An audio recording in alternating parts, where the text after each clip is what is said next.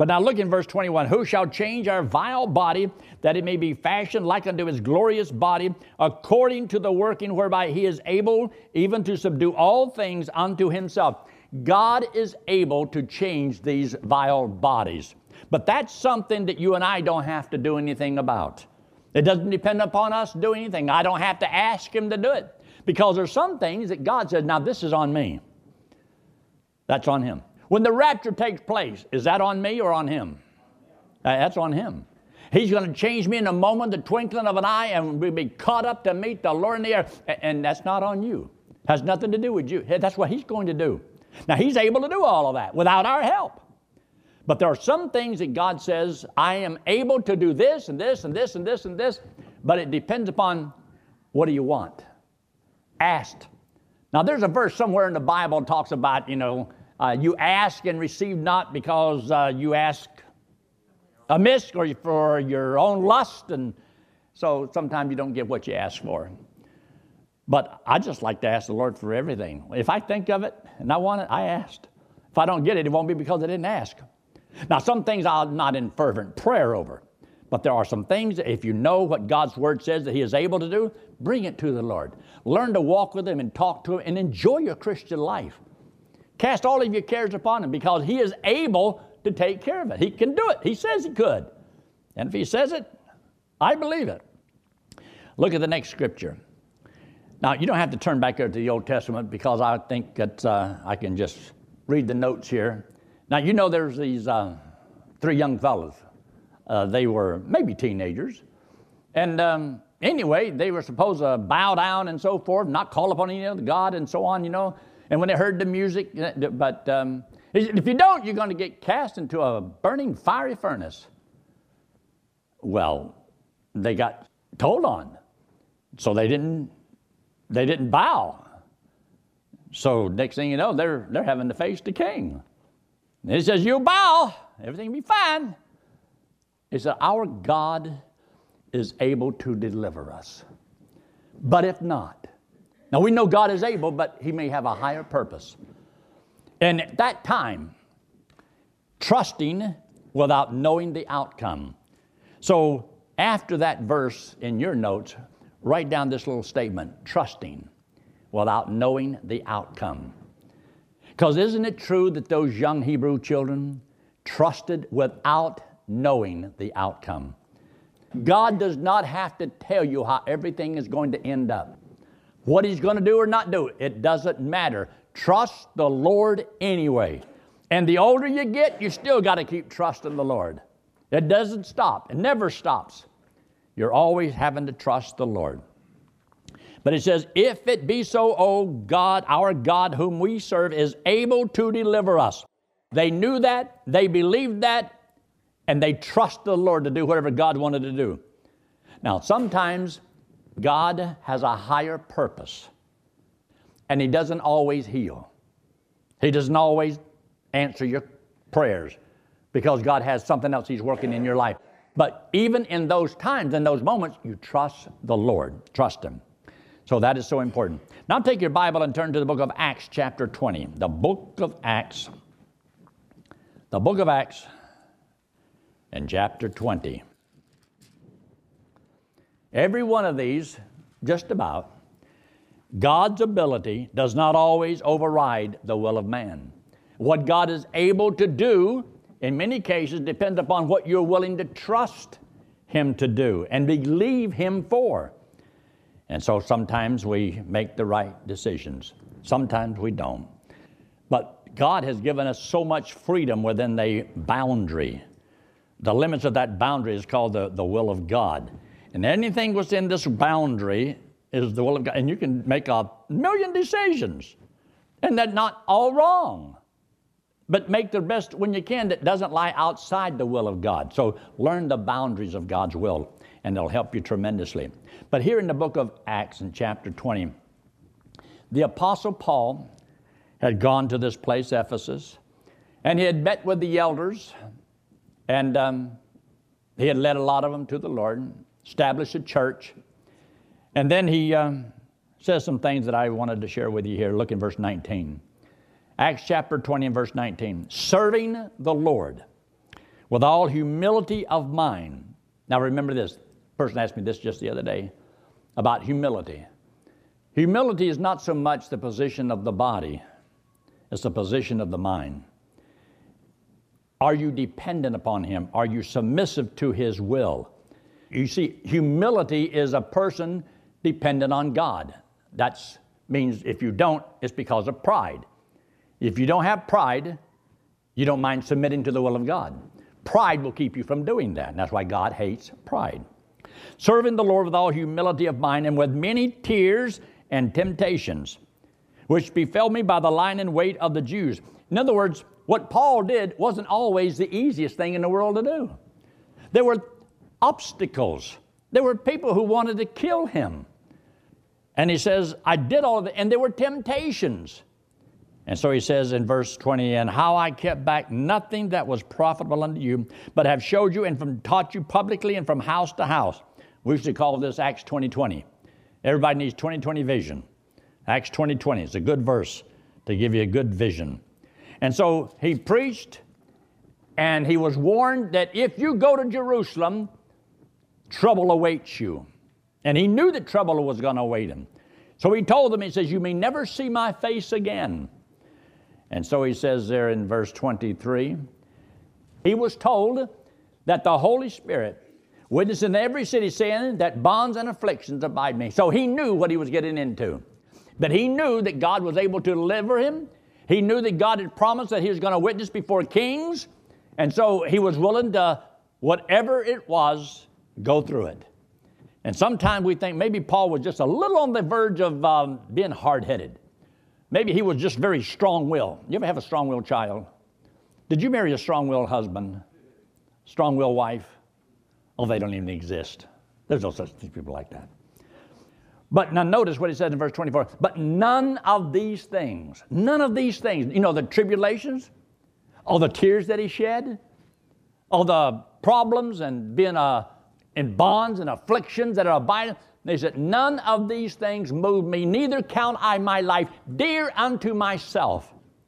And look why.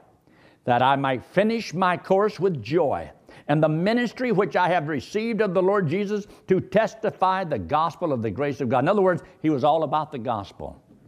And he says, And I count not my life dear unto myself. And he says, I have a desire to depart and to be with Christ, which is far better, but it's. Uh, Better for you that I stay here.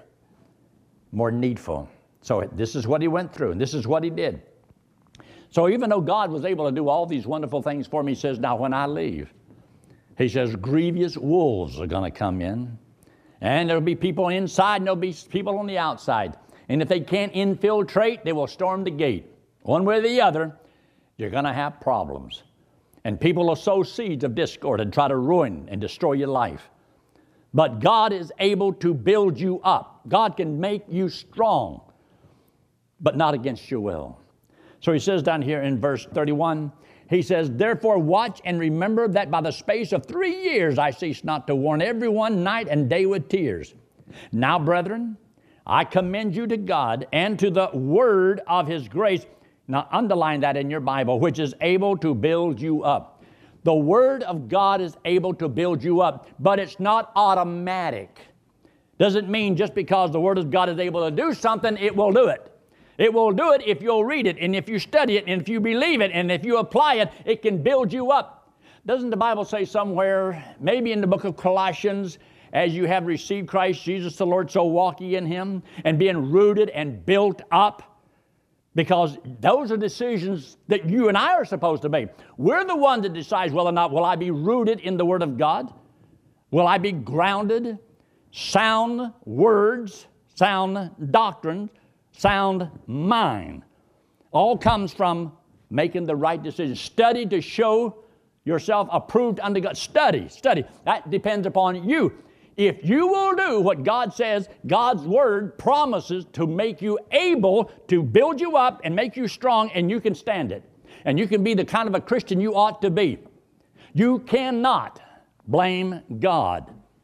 God is able to do that, but it depends upon are you willing to do what God says do, and God's word will work. This is why so many Christians do not have power of God in their life. They don't have any power. They're so weak. Everything gets at them. Everything brings them down. Always uh, whining and pining and moaning and groaning and always down in the dumps. So read the Word of God, and this is what God's Word is able to do. So he says there in verse 32 which is able to build you up and to give you an inheritance among all them which are sanctified. And this is something that you need to keep in mind. If it's able to build us up, we need to believe that. Now, there's a couple more that I want to give you here, but look there in Ephesians chapter 3, the book of Ephesians and chapter 3. Some of the body of Christ is in heaven, some of the body of Christ is on earth. But there's a whole family. I believe that anyone, whoever they may be, anywhere in the world, if you trusted Christ as your Savior, you're part of the family of God. You are a child of God. So we're brothers and sisters in the Lord, whoever they may be. Not all of God's children go to Calvary Community Church. I wouldn't mind it. But I believe there's a lot of churches around, and even some churches that have pastors that maybe teach contrary to what the Word of God says. But people have trusted Christ. I believe you'll find out there are going to be some saved people that are Catholic, that are Mormon, that are Jehovah's Witness. You name the religion, there'll be some people that have trusted Christ as Savior. And they may call themselves whatever. But somewhere along the line, if they ever trusted Christ because they heard the gospel, even if they never got out of their religion, but if they trusted the Lord, they believed on Jesus Christ, are they saved? And they may not grow, but I would rather them get to heaven in diapers and not at all. But anyway, as we're moving right along, look at verse 15 of Ephesians chapter 3 of whom the whole family in heaven and earth is named, uh, that he would grant you, according to the riches of his glory, to be strengthened with might by his Spirit in the inner man. Now, it is the will of God that his children be strengthened with might in the inner man. That means your new birth to grow strong the way God wants. Remember Ephesians 2 8 and 9, for by grace are you saved through faith, that not of yourselves. It is the gift of God, not of works, lest any man should boast. For we are his workmanship, created in Christ Jesus. God has ordained that we should walk in good works. But that doesn't mean that everyone is going to walk in good work. It is the will of God, but not everyone who is the child of God is going to walk the way God wants. Not every one of God's children are going to be rooted in the scriptures and built up to be strong in the Lord. But it's the will of God. And God is able to do that. But He says, you got to read and study, meet together, speak the truth in love. And He says, and I have given to the church and prophets and apostles and teachers and evangelists to equip the saints for the work of the ministry, that you may grow and be strong and so forth, that you're not tossed to and fro by every wind of doctrine. So, this is what God wants. But you have to yield to it. You have to be willing to want this. So, look what he says here. In verse 17, that Christ may dwell in your hearts by faith, that ye, now get this, this is so important, ye being rooted and grounded in love. That's your choice. All of God's children are not rooted, they're not grounded. You may know Christ as Savior, have eternal life, you'll go to heaven when you die. But it's the will of God that we know all of these things so that we can do the things that God wants us to do. Then he says in verse 18, may be able to comprehend with all saints what is the breadth and the length and the depth and the height, and to know the love of Christ which passes understanding, that ye may be filled with all the fullness of God. This is what God wants you to do you are able to make this decision because this is your choice. And when you decide, I want the will of God, I want to read God's Word, I want to study God's Word, I want to be used by God, that's your choice. That's on your shoulders. And if you don't want it, God is not going to force you. There'll be consequences. You'll wish you had them. But then he says this in verse 20. Now unto him that is, and you ought to underline this verse, this word, able to do exceeding abundantly above all that we ask or think, according to the power that worketh in us, above all that we what ask or think. What can you believe God for? He's able to do that and more. But if you don't ask and you don't think about it, don't think it's important, you won't get anything. You'll be a child of God that goes through life and get nothing. And then one day you'll stand at the judgment seat of Christ and have to give an account of yourself to the Lord. Now, God is able to do everything that He promises in His Word. But what He will do with you in your life depends upon what are you able to do? What do you want? Are you able to make that decision? God's going to hold you responsible for it. So, this is a very important verse. Now, look in Matthew chapter 9.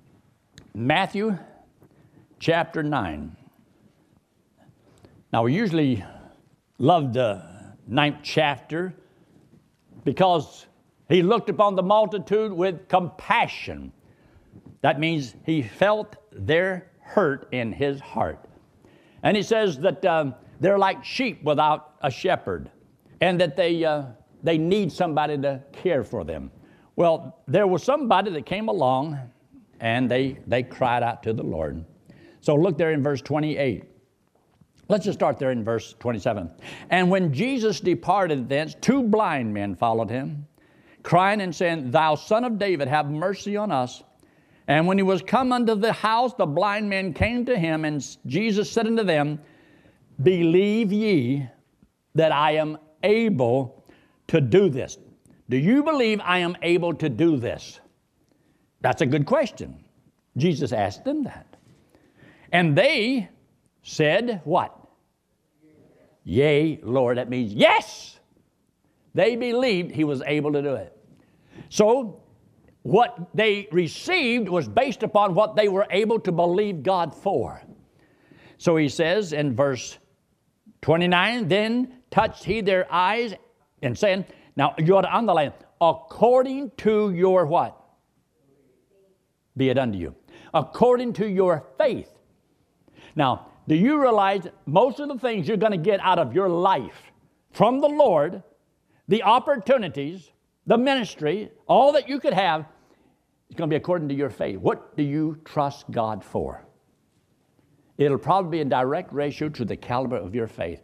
Can you believe the Word of God? Can you trust what God says? Will you apply yourself and study and do these things? And God is going to bless you. Now take your Bible and turn to the book of Jude. The book of Jude, and notice what he says here in the book of Jude. Chapter 1, by the way. Jude chapter 1. If you're in chapter 2, you went too far. Now look what he says in verse 20. But ye, beloved, building up who? Who? Yourselves. You see, you're the one to decide whether or not are you going to build yourself strong in the Lord. Years ago, I was thinking the other day, uh, 51 years ago, I decided to go to Bible college because I wanted God to build me stronger. But I have to let God have that opportunity. I had to sit and study the Bible for four to five, six hours a day, every day for four years straight. And then for the last 50 years, I've done it again. That's a long time. But it takes years to build. Look how long it takes to raise a little child into a, a thoughtful, obedient, cheerful teenager. And then most times it never works out that way, does it? You can spend 18 years raising that little kid. And then he still doesn't do what he could have done. And you had all kind of dreams and so forth about what he could accomplish and what he could be. And he just wants to do nothing. You ever seen somebody like that? No vision, no dream, no nothing. But they're able to do a lot of things, but they won't do it. And you are the same way. You're able to do so much and accomplish so much, but he says here, beloved, building up yourselves on your most your most holy your faith, building up yourself on your faith. You see, as you read the Word of God, faith cometh by hearing, and hearing by the Word of God. As you read the Word of God, your faith begins to grow. You have confidence in God. And if you have confidence in God, you can trust God for more things. You can believe what He says is true. So He says, praying in the Holy Spirit. Keep yourselves. This is something you do, this is your choice. See, some people think, well, if God wants to use me, go ahead, I'm waiting. He's not going to snap you by the back of the neck and then force you. No, These are decisions that you make. It's your responsibility. Keep yourselves in the love of God, looking for the mercy of our Lord Jesus Christ unto eternal life. Now, we're not there yet. Only by the goodness of God doesn't He take us home today, but He left us here because there's work to be done. God wants to use us, He wants to use you. There's a purpose. You have a pulse, you got a purpose.